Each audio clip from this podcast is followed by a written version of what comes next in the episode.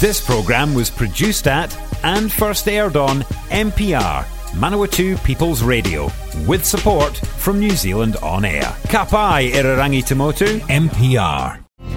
If you enjoy this MPR podcast, please consider subscribing. Our podcasts are available on all major podcasting platforms Apple Podcasts, Google Podcasts, and Spotify, as well as the AccessMedia.nz app.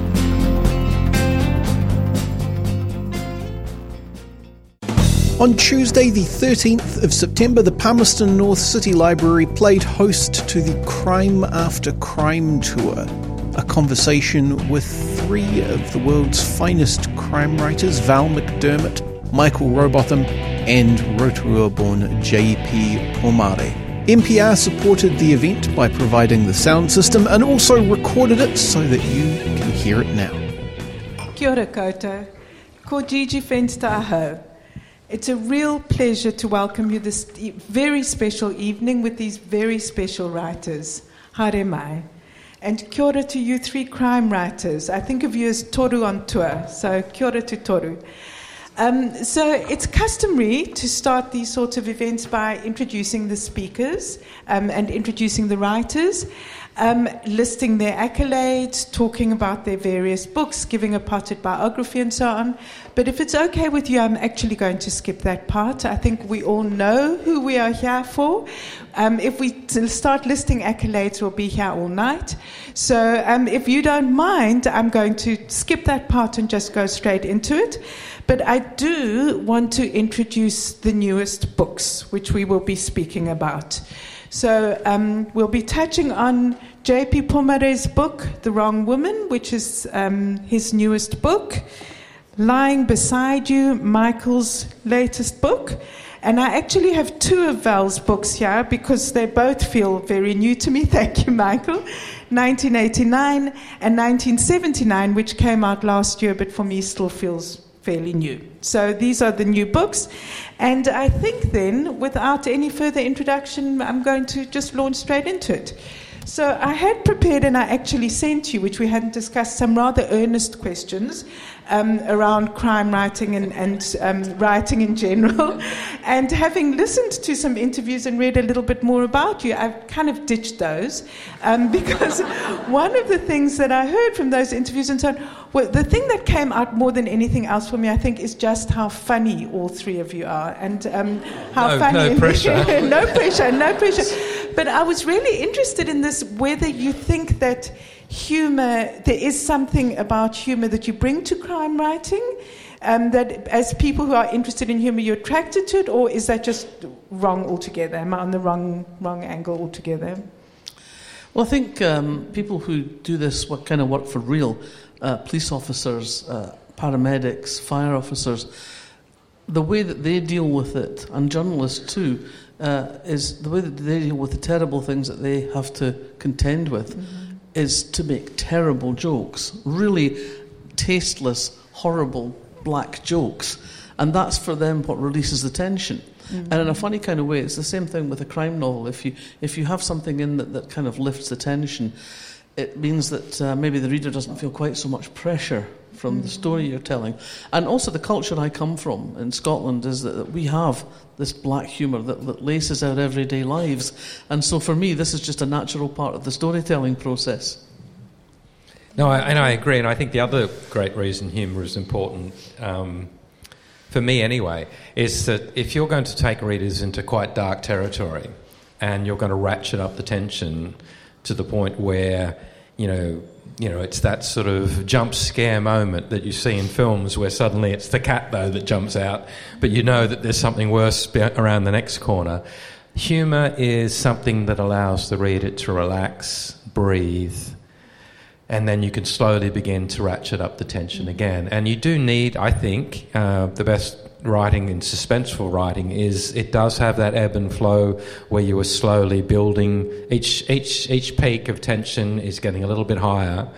And um, but humour, I find, is is one of the best ways to to um, to do that. And and I, look, I, I shouldn't quote one of my favourite lines, but I have I I do I don't I mean this doesn't happen very often, but I I have a line that I always remember that when I, uh, it's in a book called Bomb Proof, and I have a character called Vincent Ruiz, who was three times married, but he still has sex with his third ex-wife. They have a sort of sex with benefits arrangement. And in the book, he refers to the sex is so good that even the neighbours have a cigarette afterwards. but that's the sort of thing that will just allow people to relax, and then you'll take them into dark places. Yeah. Very proud of that line, aren't you, Michael? I, I love that line. Have you heard before? Yeah. Um, I mean, I think Kiwis have a, we have this really understated um, sense of humour, and Australians have to be much more forceful about it. And I find Kiwis, you don't realise you, someone's taking the piss out of you. You just have no idea, and you might realise a little bit later. And it's sort of like that with the characters. I find sometimes you want you want it to be an in joke with the reader that the character's oblivious. You know, in the same way when you watch The Office, they're just sort of oblivious. Um, and the other thing is, I, I was saying this last night. You know, people go to a comedy show and a comedian stands up, and that's the hardest job in the world because everyone expects to laugh. You know, everyone expects them to be funny, whereas in, no one expects us to be funny. No one expects our books to be funny because they're crime novels and they're dark. So I actually think we've got the, an opportunity to be funny because you can catch readers off guard a little bit as well. Um, whereas that wouldn't happen unless they were, you know, if it, if it was a book that you were going into it expecting it to be funny, you don't have that opportunity to surprise and delight readers in that way. Mm-hmm. And I think it only works because it's incidental. We don't sit down and say, I'm going to write a funny book. I mean, some people do try to, to write comic crime, uh, and I'm bound to say I don't find it very funny. Um, you know, it, it, it, doesn't, it doesn't work as a, as, as, as a sort of subgenre, if you like. Um, so I think it only works when it becomes part of a darker scenario. Yeah. And, and it's got to be yeah, because it, in the moment you try to, know, it's like you know reading Kathy Lette, where it's a pun every second sort of word. it's a pun. I mean, it just in the end you get irritated by that. So trying to be funny constantly would not work. It's just the occasional occasional good one-liner. I think I think you're allowed one pun in your entire literary career. That's, that should be the rules. Should teach that at, when you do a creative writing program. That's what they put on the board first, just so you know. It's like you know, supposedly you're only allowed one dream sequence in your entire career. I think it should be one pun. I think one dream sequence is one dream sequence too many. We were talking about dreams last night. Yeah, we were, I had a dream about oh, Val. here we go. Oh, I had a dream about Val. one gone. so that's a story for another time. and then he woke up. Um, so um, you mentioned dark places and dark territory, and actually, if you don't mind, I have a quote. My line of, uh, of. Um, if I can just pull out my line, um, this is a line from, from the newest book. It says, um, and, and the, the, the character who, um, those of you who may not know, is a kind of psycho- forensic psychologist, I guess. Um, and he says, This is what I do now I investigate violent and suspicious deaths. I'm a criminal profiler and expert on human behavior. The worst of it, not the best the sociopaths and psychopaths, the outliers, the mavericks, the devious, and the unhinged. And I wondered whether this might be a quote that describes some of you in your work. I investigate violent and suspicious deaths. I'm a criminal profiler and expert on human behavior. Why do you ask? oh, oh, is there, we're, we're the people he investigates, actually. Well, Do you need to be an expert on human behaviour? I think all writers of fiction should aim to be experts on human behaviour of all sorts. Um, when, when, you're writing a novel, you have to get under people's skin, but you don't just get under the skin of the, the protagonist, the character you're supposed to identify with and, and, and, and to perhaps like or admire. You have to be able to get under the skin of everyone in the book. If you're going to write a good book, you have to know the backstory for your characters. You have to know what motivates them, and you have to understand that and empathise with it. So, I mean, for, for me, uh, my entire career has been about trying to, to understand how people do the things they do and why they do the things they do. Uh, and really, the, I think at the heart of all good fiction is character. That's what drives the story. That's what drives the suspense. It's it's being invested in the fate of these characters. And I've I've often said this: a car goes over a cliff. So what? Mm But if you, you're thinking about the, if you care about the person who's in the car, you either like them or you don't like them, or you want to see them get their comeuppance, or you care about the people who are on the beach underneath the cliff they've just driven on, then it's suspenseful, then it's terrifying, then it then it gets your heart beating, uh, and that's what matters. It's getting under the skin of characters. So we all have to be. Uh, experts, not just in abnormal psychology, but in if you, what you might loosely call normal psychology. mm. uh, and I think you're exactly right. I think to, to add to that, it's the, the plausibility factor. Even if you create this great character, um, people want some sort of trace. You know, they want to find the um, where that behaviour came from. So often in crime novels, we look into the past of our characters and we find all sorts of not not always, but often um, trauma or, or sort of complex family dynamics and relationships and stuff.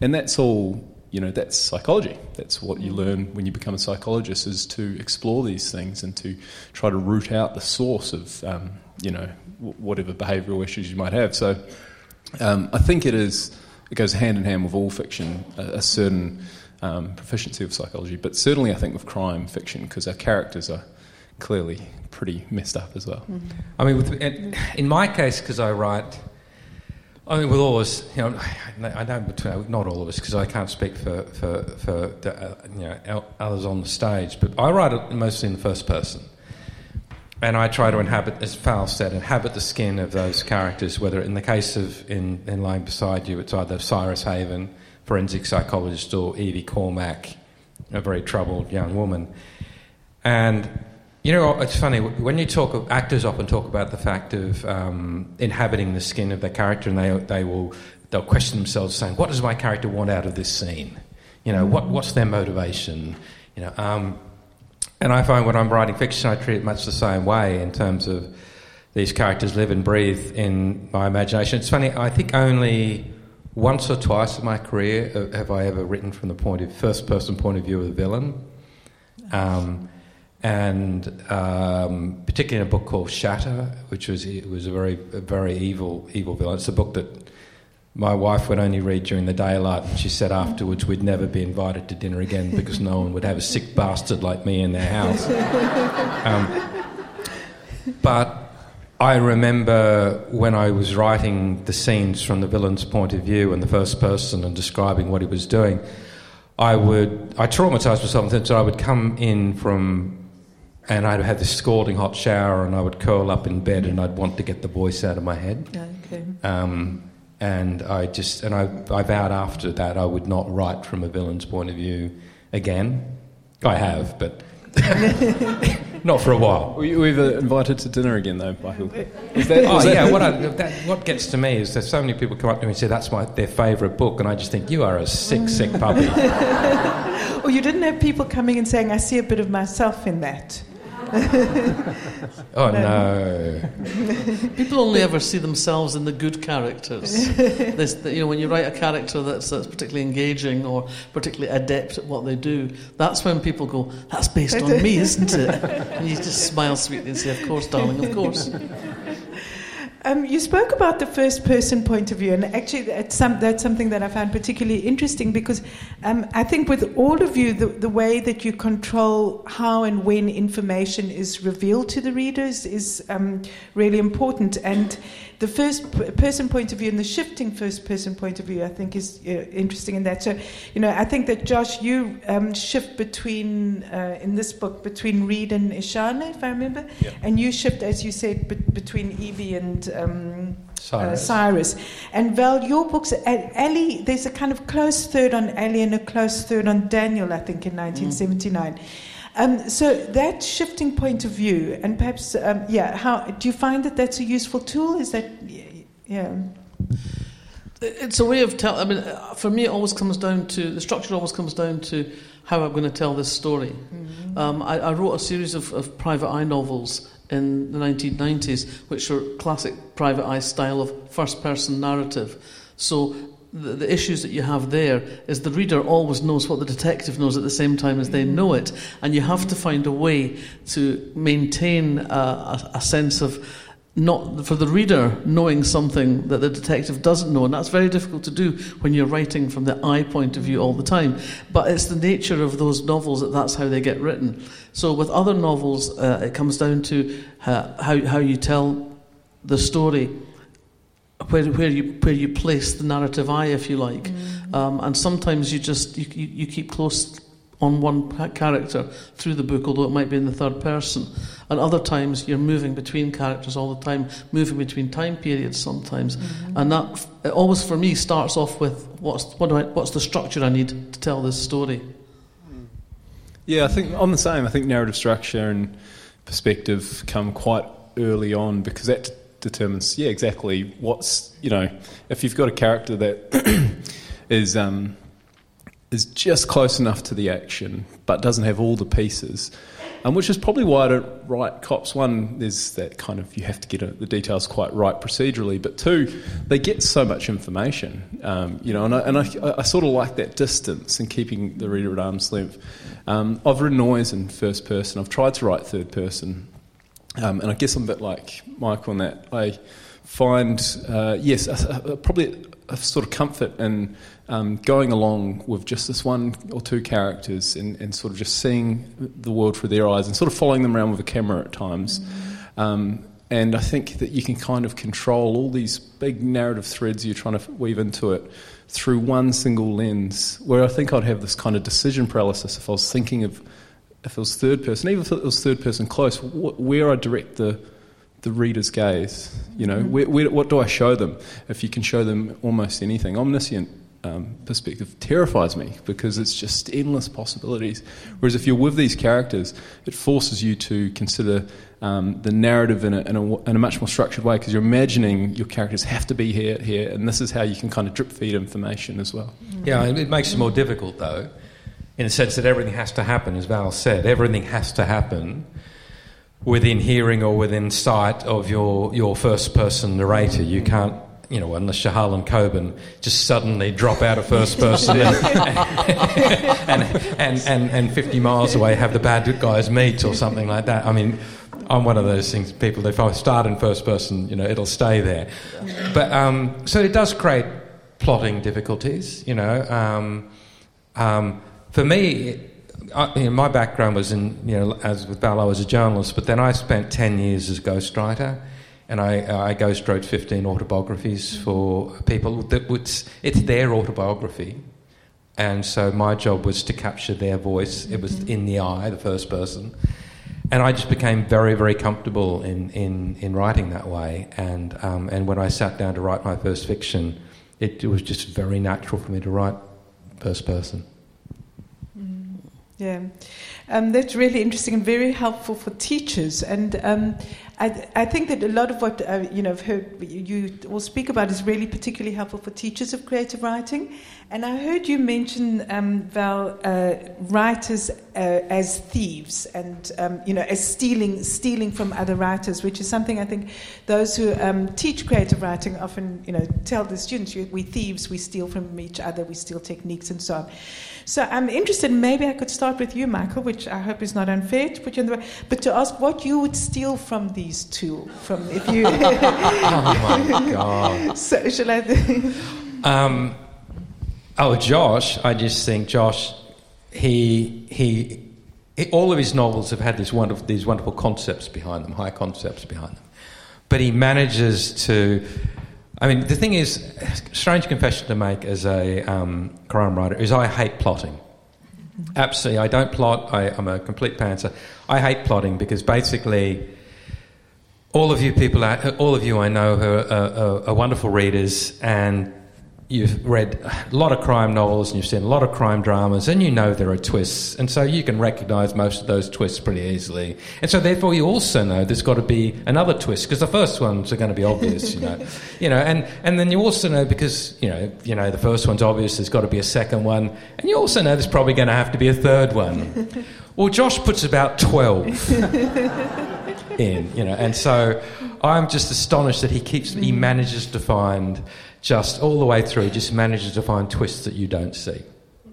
And, um, and with Val, I mean, Val is virtually every novel that I've read of Val, she's just, you know, I think a lot of writers that you read, and I'm not going to name names, but um, particularly when they've been, I'm just going to make it sound so old, been around as long as Val has, you know, they start posting it in. Do you know what I mean? They start, they, they just don't write. I mean, the quality, the sustained quality of, of the books that Val produces is is just remarkable, and she surprises me every time. I think I, under, you know, particularly the, this with 1979, 1989, what she's done there with weaving history of those years into really interesting plots and whatnot. Such a clever idea, but she just does it so well. Your check is in the post. hey, I, I, wonder if your answer will change by day eight of the tour. Very generous. Oh, so they're not going to say anything about me. Next question. Next question. Um, I would steal. I think from Val, I would steal. Um, she's got a very deep care for her character, and you can sense it as a reader for her characters. Um, and I think that you, as a reader, naturally care about all the characters, and that's what I. Um, I think I would steal almost everything, but um, that would be the first thing. You know, I'll take that out to the truck, and then I'd come back and steal some of her plots, and I'll come. No, but um, but I, I think that's true. That you know, you can I think you can really sense when a writer does care about the characters. Um, and when they're in pain, when they do something horrible to their characters, you can sense that as well. And if it's gleeful, you know, I, I, it, it, you can kind of detect it. Um, so th- I think I'd take that from broadly. I'd take just her characters and how well she writes characters, particularly because we're not expected to as much in crime. You know, I think in literary fiction, that's what the story is: is character. With crime, you can get away with a really gripping plot and not necessarily that strong characters. So I'd take that from Val. Um, I'd take from Mike. I'd, I'd take a lot of things because I think we. I read a, a, great every time a new Michael Robotham book comes out. I get it about six weeks early after begging my publisher, um, and I read it straight away. And I'm always every time I'm gobsmacked with the fact that it's the same characters but a brand new story. Um, and I, I, just I would love to be able to write, um, and this I'd steal this from Val as well. I'd love to be able to write a series and a, and a returning character where the story is still so surprising and the access to the story is, feels very natural. Um, and and they, they, could all be standalones, but you're going along with these characters that you really love as well. So I think just that pure inventiveness, um, and I think that's that's a source of I think his longevity in terms of mm-hmm. sticking with these characters for, for, for a series of books and getting one out every year. So um, I'd say that would be the would be the two things I'd steal, and then I'd come back for a sense of humour. I think after that. I think um, I would from from Michael, I would steal the emotional arc of your novels. I think you always give us that that strong involvement, um, and, and you make us want something to happen for our characters. The ones that we love, we want something good to happen for, and then you kick us in the teeth. and the ones that we despise, you want them to end badly, but sometimes you give them a good way out. But there's always there's always an emotional intensity to your books, and, and I have to say, I mean, the the last uh, Joe O'Loughlin book, I was I was in bits by the end of it. I was I was weeping literally weeping. And I mean, I'm tough, you know. I'm, I'm the godmother of tartan noir, for heaven's sake.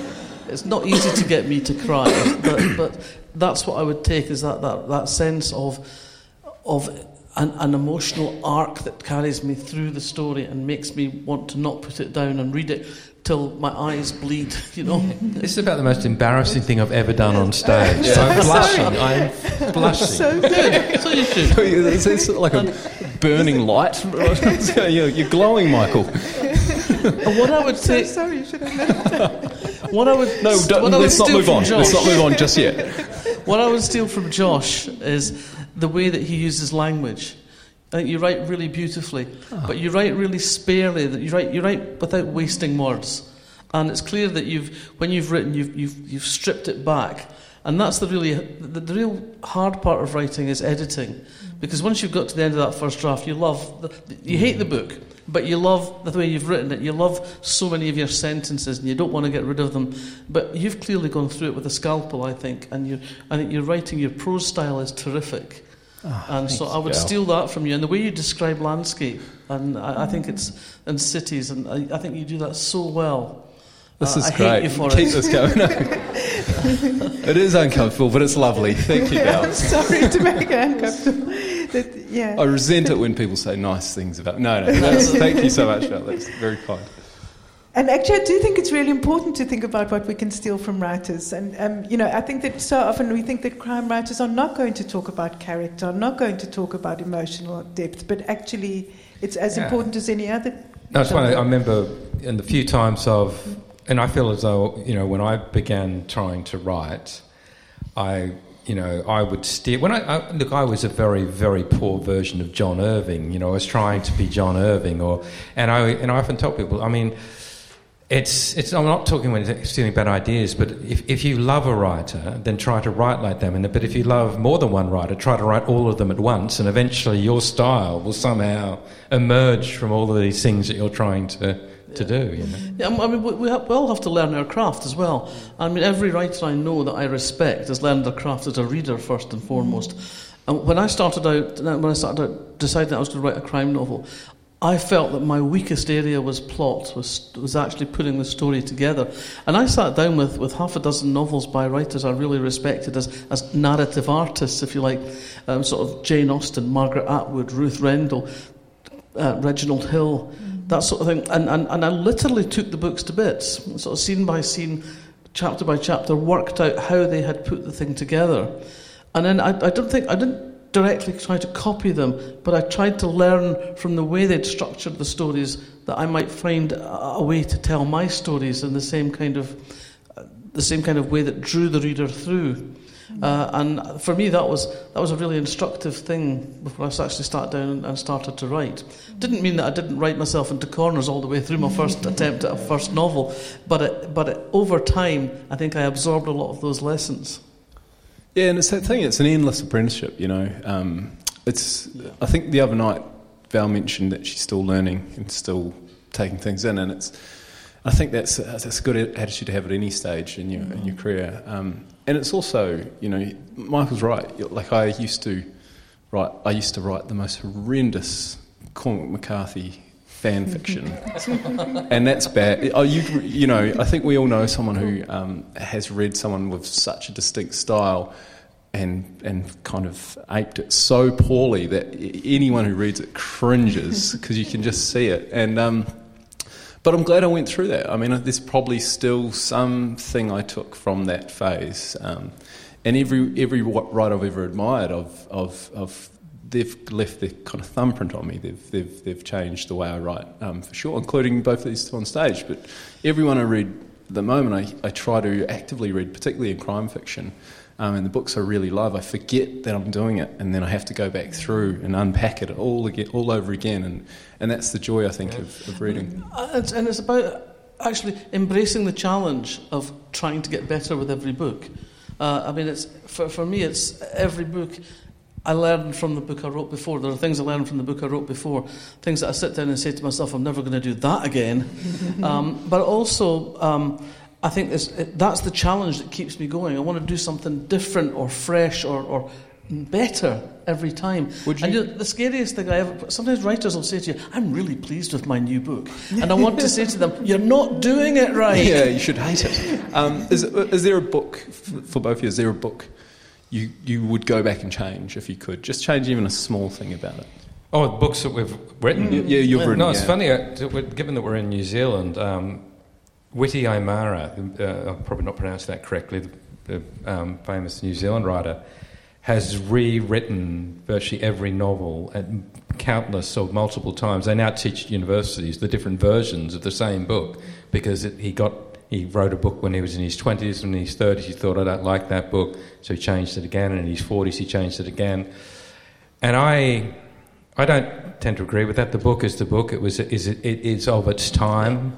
You know, I get there are. It's funny. There are given that the. I think the issue really now it's um, more to do with the sensibility of the time. There are lines in my books that I wrote 17 years ago, which now would not be considered to be particularly politically correct enough. Yeah. So you go back. So you could just you go back. You whisper into your the ear of thirty-year-old Michael. What do you say? You say, mate, they're going to hate that in 20 years. You, you write the book you write. I mean, it's, it's all you can do. Though, if I was going back to change anything, it would be, you know, the things that people point out to you afterwards. You know, the man who wrote to me after I'd written one of the Kate Brannigan saying, I notice that you have someone driving down Oxford Road and turning right into Chester Street. However, the traffic system has been changed. And you... and you can no longer make that right turn. You have to turn left. Might, you might want to change this for the paperback. No. So you know, maybe just to, to you know prevent one or two, two, of those annoying letters, I might go back and change a couple of details. Was it a two-word response? Do you like sex? Do you like travel? Oh, thank you for that. Um, but actually, you, you, touched on the, the sort of arc and, and also the, um, the, the recurring characters. Um, and I heard something in another interview with you that I was really interested in speaking about how your characters can appear in different books, but shouldn't be the same character, that the character must change. You know, so I think of you as writing kind of the Breaking Bad, where each book is its own episode, but the series has an arc. Um, is that something, yeah? well, no, I, I, have this, maybe because I was a ghostwriter and, you know, and it's one of the things you learn when you've ghostwritten someone's entire life for them that you know, we are, none of us are the same now as we were at 7 or 17 or at 27 or at 37. And you can't, if you're suddenly in your 60s writing your autobiography, suddenly make your seven year old self have be as wise and as, as worldly as you, you know, you have to, there's an arc to all our lives. And similarly, particularly when you, I think you're writing crime fiction, I mean, our protagonists and our characters go through often really dark, horrendous, you know, violent, you know, suspenseful scenes. And I don't think that they can be the same people at the end of the book as they were at the beginning. They hopefully triumph if they're the people you want to triumph, but they're going to be changed by what they've experienced. And, um, and I think that's a really actually Val. What you do with Allie between 1979 and, and 89, that idea. I mean, she's changed, you know, because she's 10 years older. You know. No. I think so. I mean, in, in the golden age of crime fiction, um, there really wasn't much character development at all. It doesn't matter what order you read the Miss Marple books in, she stays essentially the same. I mean, her, her, arthritis gets a wee bit worse towards the end, but that's about it. Um, and, and same with Poirot. He never, there's never any reflection of all these terrible things that have happened around them. Um, you never hear Miss Marple saying, "Why is it all my friends are dead or, or, or in prison?" Uh, you know, so I think. Why do I keep finding bodies? yeah, in the herbaceous border. Uh, and, and, I think I think readers are, are more sophisticated now. I mean, partly because you know they've, they've been experienced over the years um, the development of, of television serial drama, mm. where events do have an impact on characters changing lives, and I think people expect more from us than that. They expect characters not to just shrug off the terrible things they've experienced and move forward. Um, and so that's something that you have to learn how to incorporate. And I think there comes a point, and I think you know I've reached that point with, with Tony Hill and Carol Jordan, where you actually don't think you can reasonably put your characters through anymore. you know, I, I mean, this I, is the care for your characters I spoke well, about. It's, it's, also, it's also the care for the readers. I mean, it starts to become a point where you think this is preposterous people are just going to go like this couldn't these people couldn't possibly survive like this. So i like to think of tony and carol now you know uh, spending lock, uh, lockdown in carol's barn on the yorkshire moors walking the dog you know doing scrabble doing wordle you know watching the telly having a quiet life where they can heal. I mean it's a bit like with the joe o'loughlin books when i when i created the character of joe o'loughlin this clinical psychologist with a brilliant mind but a he had early onset Parkinson. I never intended to write a series because if I'd had intended to write nine books with this man, why on earth would I have given him early onset Parkinson's? I mean, what sort of idiot would have done that? And so I thought it was going to be a standalone. And, and, um, but I aged Joe in real time, and his children aged in real time. And so nine books in, sort of 10, 11 years had passed, and anyone that knows anything about Parkinson's knows that you know I knew that physically there was a use by date in that character. I could not keep him doing the things he was doing, and to be truthful to him and to truthful to those sufferers and carers, who so many of them send me messages and emails and whatnot. I knew that I couldn't. So I, there was a point of time where there had to be an end to Joe O'Loughlin's sort of career. Mm-hmm. So you talk about the sufferers and, the, and, and so on who send the emails, um, because of course this is fiction and we have the comfort of knowing these things don't really happen, but you are all speaking to very real social and economic conditions. And, um, you know, Val, for example, in uh, 1989 uh, is talking about the AIDS, HIV AIDS epidemic. We talk about domestic violence, about um, child abuse. Um, how do you think that the crime genre allows or blocks you from talking about those things? Well, I think the crime genre has become incredibly capacious. Um, when I when I started off writing crime fiction in the UK back in the mid 1980s, there was really only two kinds of crime novel. There were police procedurals and village mysteries, mm-hmm. and with a few notable exceptions, they didn't really deal with very much outside the actual crime and the, the suspects and the solving of the crime. But I think towards the end of the 1980s, this was uh, some, a period where writers started to want to do more with the form. And also, it coincided, I think, with when people started writing novels that weren't all set in London and the home counties.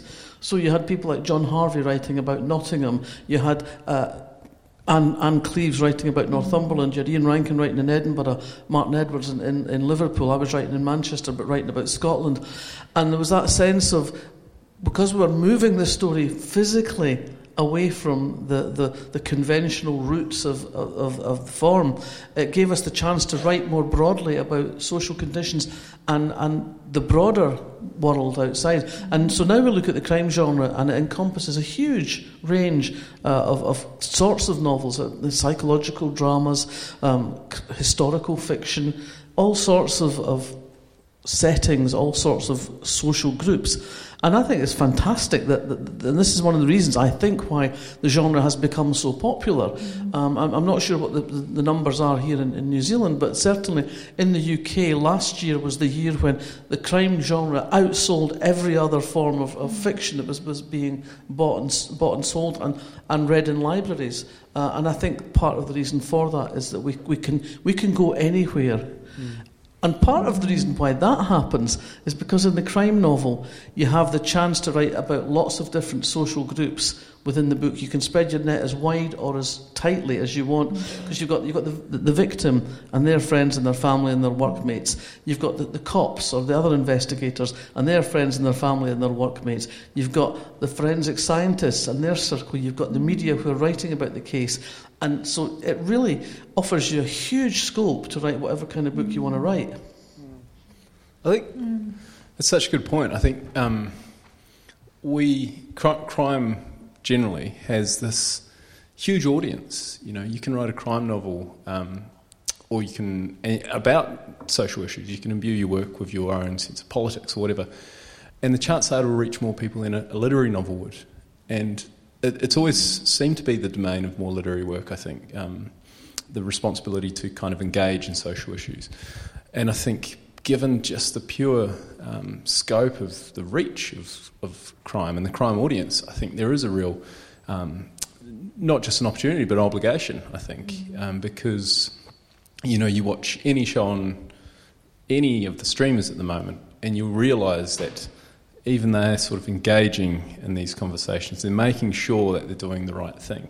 Um, and you compare that to a show you watch in the 90s, you know, even one of my favourite shows, The Wire, if you watch it now, it feels dated in that um, there are these kind of negative stereotypes, and there are all sorts of things in there.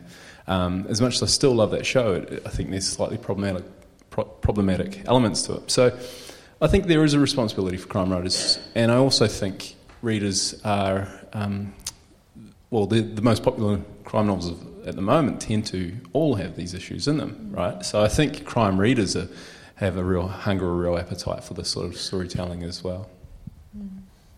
Do you want to add anything to that? Um, no, I, I, I agree. I think it's, you know, the whole issue, I think, is it's not about preaching a point of view. I mean, right now, the, the most successful crime novels over the last year in Australia have almost have, have very heavily, probably many of them have, have, tackled domestic violence and coercive control, which is obviously a huge issue around the world. And um, and I like to think that it's the um, they have helped propel Australia to the point where we are about to get the coercive c- control laws that uh, the UK has already, and um, because um, it's a huge, and so without preaching, without um, writing polemics, we are just telling powerful stories that do um, that can, you know, in with a simple story, you know, convey um, a lot of information to people and can actually move the dial. It's not what we set out to do. We set out to write a cracking story, you know, but it can move the dial. And, and it's, it's impossible not to as well, I think, as writers. You know, you, you, you've always, even if you have an editor who, not that this ever happens, but even if your editor was trying to whitewash out any of your politics, it's, you'd still find a way to get them in there. I think it's impossible to really completely divorce yourself from your work in that sense, to, to remove everything about you from your work. It's, it's always going to find a way in there. And it, and it, strikes me that I'm always sort of writing about technology and our, um, uh, you know, among other things, but there's often some uh, level of criticism about our engagement with technology and stuff like that. And it took someone else pointing this out to me for me to realise it's not conscious. It just happens to be the case. It's you know, it just the other thing was someone pointed out. Um, invariably, my protagonist has only got one parent, um, and I lost my mum quite young. And it's just, as someone else points it out to me, and I'm like, of course, you know, of course, because I'm sort of, it's so much easier for me to imagine a world like that and these characters to grow up like that. So I think it's the same with the, the, the kind of any politics, for lack of a better word, or any tension, class tension, race tension, whatever. Um, that's, that might appear as social commentary is often just the, the writer's own kind of experience of the world. Yeah, I'm not very good at writing siblings. You know, as an only child, mm. the only main character I've given a sibling to was was was Carol Jordan, and I just killed off her brother. You know, it's too complicated. Oh, thank you. Um, I, I almost could, sprayed my water over the stage. well done. I mean, I could I could sit and talk all night, but um, we have only an hour, and we did want to put aside some time for questions. So we have 10 minutes for questions. I don't actually know if there are microphones um, or if people can just stand up and shout a question. or you can come to the front and I can hand a microphone. Are there any questions? Yep. Um, so when rising, you as the riser kind of know everything about your story, but how do you ensure that your twist is unpredictable for the reader? You know what I mean?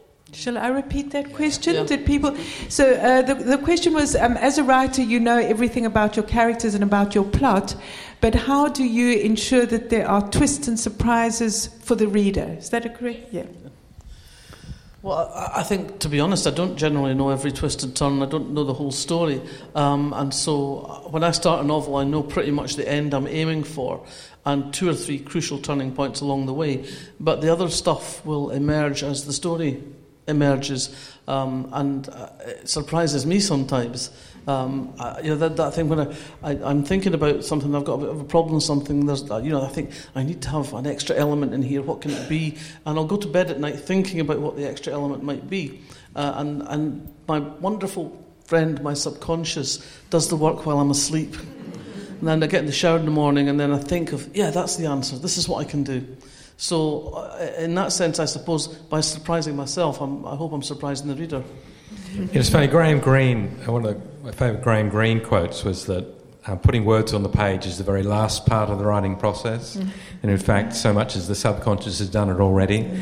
And um, I'm not a plotter at all. I, I, I, don't have any idea how the book's going to end when I begin. And I, I got probably 80% through lying beside you and still didn't know who the villain was going to be. Um, but when it comes to you know the twists for me, I mean, I my my office is called my children have called my office a cabana of cruelty. I used to live in a house where it was Dad's pit of despair because it was in the basement. But when I come in from my cabana of cruelty and I say to my wife, "You would not believe what just happened." I figure if I don't see that twist coming, if I've just suddenly thought of this scathingly brilliant twist, then the reader won't see it coming because it's you know. Um, and um, but a lot of that, is, as Val said, it's just that that subconscious. You, you just have to rely on that. Your subconscious will solve the problem. You will come up with those twists when you need them. Um, and to talk about the master of twists. yeah. Um, yeah, my, my, experience is very much the same as, as Val and Mike Way. I, I try to surprise myself when I'm writing. I think when you just break it down to the fundamental parts of a twist, you all you're doing is subverting a reader's expectation um, or assumption, and so you can't do that until you know what the reader assumes, right? You can't do that until you know what their expectations are, and then so much of that is just editing it back out. And so often, what start what you think is a big twist start off as a tiny little twist, and then I thought, wouldn't it be fun if we did this, or if we if they didn't know that, they are going to assume this even more. They're going to have no reason not to. So, for me, it's um, so much of that heavy lifting just happens in the editing process. And I think if you write five drafts, and often aspiring writers don't want to hear that because it sounds like a lot of work, but if you write a, a, a couple of drafts um, and you haven't got a twist, twist yet, it doesn't. I don't think that matters. I think it'll come, and I think if you really want to find a twist in there, you just you want to find a small surprise, something small that surprises you, and then you know roll the roll that tiny bit of snow down the hill, and by the time it gets to the bottom, it's it's big.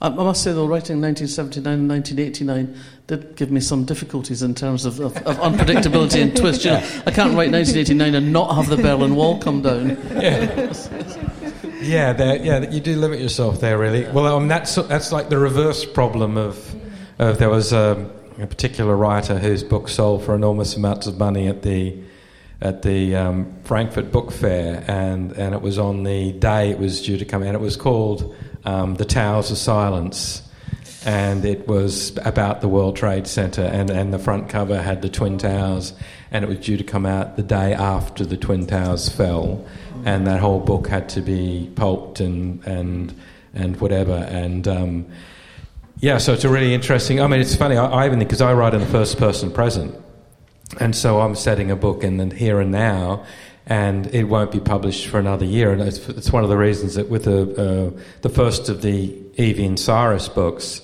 uh, Good Girl, Bad Girl, it actually opens up March 2020, is on the first two words, and there's no mention of the pandemic in the book because I wrote it well before there was a pandemic and so I can get caught out by. That was a big twist. That yeah, I, I, I, can. I got you, know, you that. I, I can get caught because I write first person. I could, yeah. Between now and when our book comes out. So, so yeah, you're writing the counterfactual 2020. Yeah, I am. You know, whereas um, at least in your sense, of Val, you know what happened in 1989. Yeah, exactly. But actually, we haven't spoken about editing. You touched on the editing. So you do a few drafts. Oh, yeah, yeah, yeah, yeah. Yeah, I do a few. Um, before anyone sees it, I'll do a bunch. And then and my first one's are so horrible, so, mm. so bad. And um, I think that's pretty common, hopefully. Um, and then, and then, yeah, I, I don't really let anyone in the room until either, you know, I'm going to fly through deadlines, which I don't like to do, and then I might bring someone in, or, um, or I'm, I'm reasonably happy with it. Yeah. Mm-hmm. Do you do the same sort of No. Oh, yeah? I mean, I, I'm, I think one of the things that uh, you'd probably agree with this, Michael, is that journalism teaches you not to be precious about words, it teaches you to get it down. Uh, and it doesn't matter what awful things are going on in your own life. You can get you can get a, a thousand words down, and then you can go and fix it and make it better. Mm. And my my practice is, I, I mean, when I come to the point of the year when I'm writing, which is basically January to March, April, because the weather's horrible and you don't want to go anywhere. um, so it's it's. Um, I sit down, I, I, I, do my day's work, and then the first thing I do the next day is to revise what I've done the day before. And every few weeks, I'll, I'll print out a sort of chunk, 50 pages, 60 pages, and read it through just to check that everything's flowing properly and I've not left part of the storyline alone for too long and I haven't forgotten about this character or whatever. Uh, and so I proceed through that, that process till I get to the end of the book, and then I print it out and I do one read through because um, I read much better on paper uh, mm-hmm. than I do on the screen. And then I make those corrections and I send it off to my editor. It's incredibly uh, efficient. Well, yeah. actually, I'm, and now I'm, I'm, you know, I'm very different in the sense, mainly because I don't I'm literally so relieved to have found an ending. I then have to go back and do new drafts to actually put a few clues in because I've finally chosen. I mean, I got to the end of a book called Say You're Sorry, penultimate chapter, and it, the villain could have been any one of seven people, and I didn't know who it was going to be. But when I settled on who it was going to be, I figured it again. If I didn't know, then the reader wouldn't know. When I settled on who it was going to be, then I had to go back, and so I've done as many as twelve drafts by layering that over. But I mean, but saying that, I mean, I, I mean, the reason, like I've written this afternoon, is if I go more than 24 hours without writing, I suddenly lose all faith and think that's a, such a shitty idea. What makes me think this is a good book? I mean, and I lose complete faith in it. And and you know, I don't show a single soul the book until that eleventh or twelfth draft is done. You know, and um, and that'll take me close to ten months to do.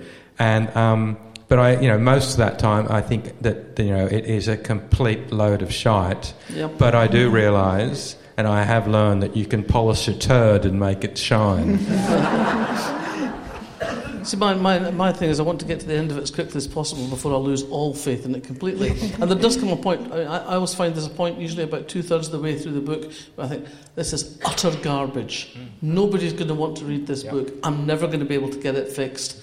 And, you know, I, I will have that conversation with my editor, and she'll sort of roll her eyes. I mean, I could hear her rolling her eyes down the phone line, and, and she'll say, You say this every time. Yeah, that's Just get my, back to work. My agent says the same thing. I've signed every one of my, my books to my agent, 17 books, and it's always signed, Dear Mark, we've fooled them again. you know, uh, because of that complete sort of belief. Look, sorry, story I love telling is Tom Keneally, when he won uh, the Booker Prize with Schindler's List for the first time in his entire writing career, had enough money because it sold something like 400,000 copies in hardback. He, he, had some serious coin, and he suddenly thought, okay, from now on, when I get to that point in writing, like two thirds the way through, and I hate when I'm writing and I think it's a pile of shite, I can just put it away and I can start something else.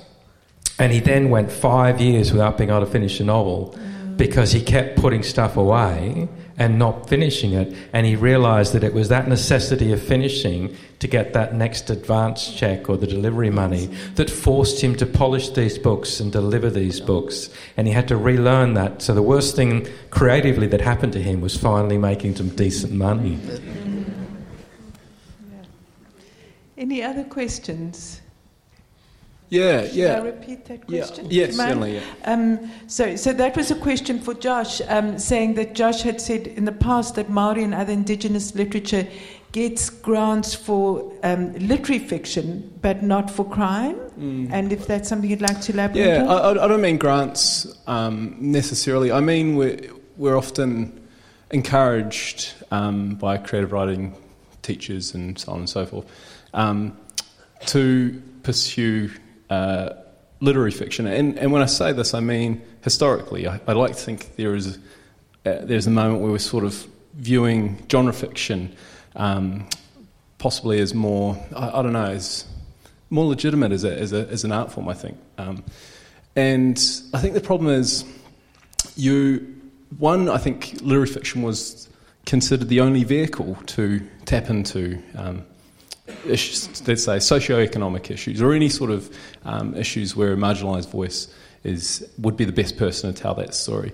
Um, and so, if literary fiction was the only vehicle for that, then the, the cultural worth of this person's perspective um, sort of belongs in this place in literary fiction. I think that was, I think there's a bit of sort of snobbery about that almost. Um, and I think there's writers, certainly uh, one that springs to mind instantly, S.A. Cosby out of the States, who wrote Blacktop Wasteland and Razorblade Tears, um, who's just completely busted that mould wide open, I think.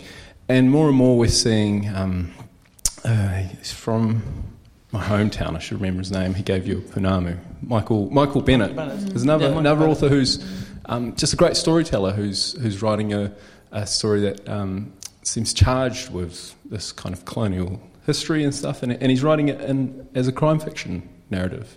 Um, so, and it's good. It's good, good. Allegedly, I have, I'm yet to read it because I'm saying similar, and I don't want to. But I will. I will get to it. Um, and I think so. I think that's just always been seems to be the case. And, and even if we look historically, you know, we look historically at our best um, Maori storytellers, and um, and you know, you even go across the ditch to Australia. You look at uh, the likes of say Tony Birch. Um, all of our, our, our most respected and well regarded storytellers of um, First Nations or Indigenous heritage have always written sort of poetry, short stories, or literary fiction, and are always sort of pushed in that direction. I find, and and I've, this has been, this was my experience as well. Um, so I think we are seeing uh, slightly. And the other thing I would say on top of this is, um, crime writing has sort of been a, a, vector for the working class sort of writers. If you're talented as a writer, you can you need the money. Mm. You're going to go into a, a generally a genre that makes more money than literary fiction. Whereas if you can afford to sort of write literary fiction, then you can go into that. Um, so I think I think there's that, that element of it as well. Is um, yeah, it's just a slightly interesting moment in time where we are seeing that kind of shift towards that. But it's a really good question. It's something I, do think about a lot. Yeah, I mean, one of the things I, I do is um, I host the New Blood panel every year at the Harrogate Crime Writing Festival. And one, one thing that has been noticeable in the last two or three years, there's been a lot more books coming through, uh, being published uh, from Indigenous writers from around the globe, really. Um, and we had Michael Bennett on the panel this year with Better the Blood, and I think it's a terrific book, a really good book. Um, it's a good read, it's a good story, but it also has, you know, there's, there's a profound sense of, of, rage in there as well. It's, really, it's a two nights book, yeah, you're saying it's a two nights book, you're quite right. So, and, and I'm, I'm glad that these voices are coming through now. Uh, and, and genre fiction is a really good way to bring those, those, those, those stories those, those issues to people's notice um, because you can write a story that's, that's gripping and exciting, but also has an underlying theme and underlying message. Mm-hmm. It's not why we write the books. We don't write the books, as, as you said, we don't write the books for the message, but the books can carry a message. Mm. Thank you. They carry them anyway. Mm. Anything else? Any other questions? Yes like to ask um, all of you, please, what's uh, your favourite book that you've written and why? So, for those who didn't hear, it's a question for everybody. What is your favourite book that I, you've I, written and why? I think our publishers insist that you've always got to say that the book that you're promoting right now is your favourite book, the best book you've ever written. So that's lying and, um, beside yeah, you. Yeah, it's, um, you, it's very hard to sort of say, oh no, that's nowhere near as good as this book I wrote ages ago. No, no, it's, um, it's difficult because for us as, as writers, the book has a completely different um, connection in our heads to the one it has for you as readers. When you're reading the book, you, you, you're kind of there. Uh, if I've done my job correctly, you're in the book and you read it and you love it and you have your reasons for preferring one book over another. For me, when I look at a particular book, what the, the, sort of correlative in my head is what was happening in my life when I was writing that book, mm. what was going on, how I was feeling, what I was doing. And sometimes, I mean, there's, there's, there's, actually one of my books I cannot even bear to pick up because my life was so shit at the time that I was writing it. My life was in the toilet. I couldn't see how anything was going to get better. And I just don't want to look at that book ever again. So uh, for, for me to say, you know, my favourite book is, is, is, probably for maybe reasons that wouldn't necessarily make sense to you guys. Yeah, and with me, I guess, I mean, you talk about the first novel, the first novel because it, you know, triggered a bidding war at the London Book Fair on a, on a part manuscript and sort of sold into 20, la- 20 languages in three hours, wow. changed my life. So that's always going to have a special place for me. But I think, other than that, I, I, I don't when I begin writing a story, I the story I have this incredibly bright, shiny thing in mind, and, and, and, and the gap I have to cover is between what I finish with and the really beautiful thing that I was going for. And the book that I think I've come closest to taking what was in my head, the beautiful, shiny thing in my head, and I'm managing to get it on the page closer than I've ever managed before, uh, is a book called Life or Death, um, which is the yeah, book that won the UK CWA Gold Dagger. But yeah, I mean, that's always a special book for me. Mm. Um, it's easy for me. I think In the Clearing is my favourite of my novels. Um, it always has been. Um, but I do like this one. I like The Wrong Woman now. Um, but, uh, no, but I mean that sincerely. I do. I do actually like this one now. And um, I, I, hate one of my books. I won't say which one. I've, got, I've really gone off it. But I, it's sort of like your kids, you know. Um, I've only got, I've only got one, and I love her.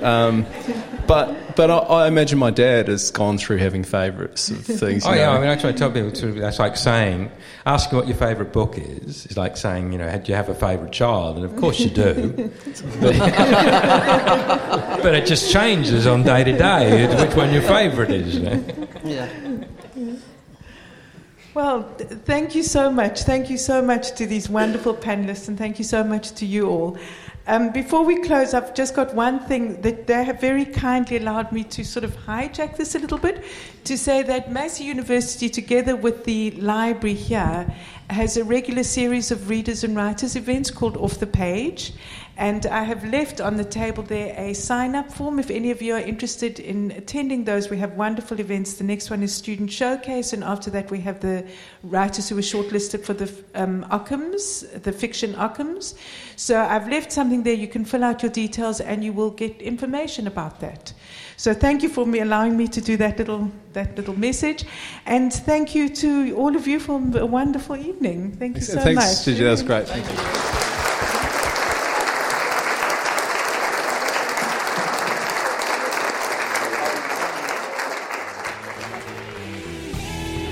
You're listening to Manawatu People's Radio today, Rangi o ngā tangata o Manawatu, and you have been listening to our recording of Crime After Crime, an evening with three crime writers, Val McDermid, Michael Robotham, and JP Pomare. It was hosted by the Palmerston North City Library on the 13th of September.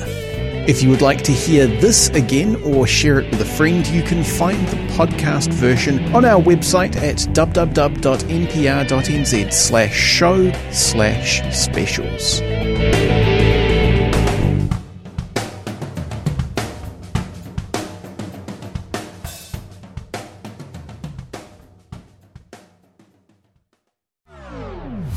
If you're enjoying this podcast in Manawatu, you could make your very own, just like this one. MPR exists to help people like you tell your story or share your passion on air and online. Check out mpr.nz for more information. Support this show and others like it by giving a donation. For more information, go to www.mpr.nz forward slash donate.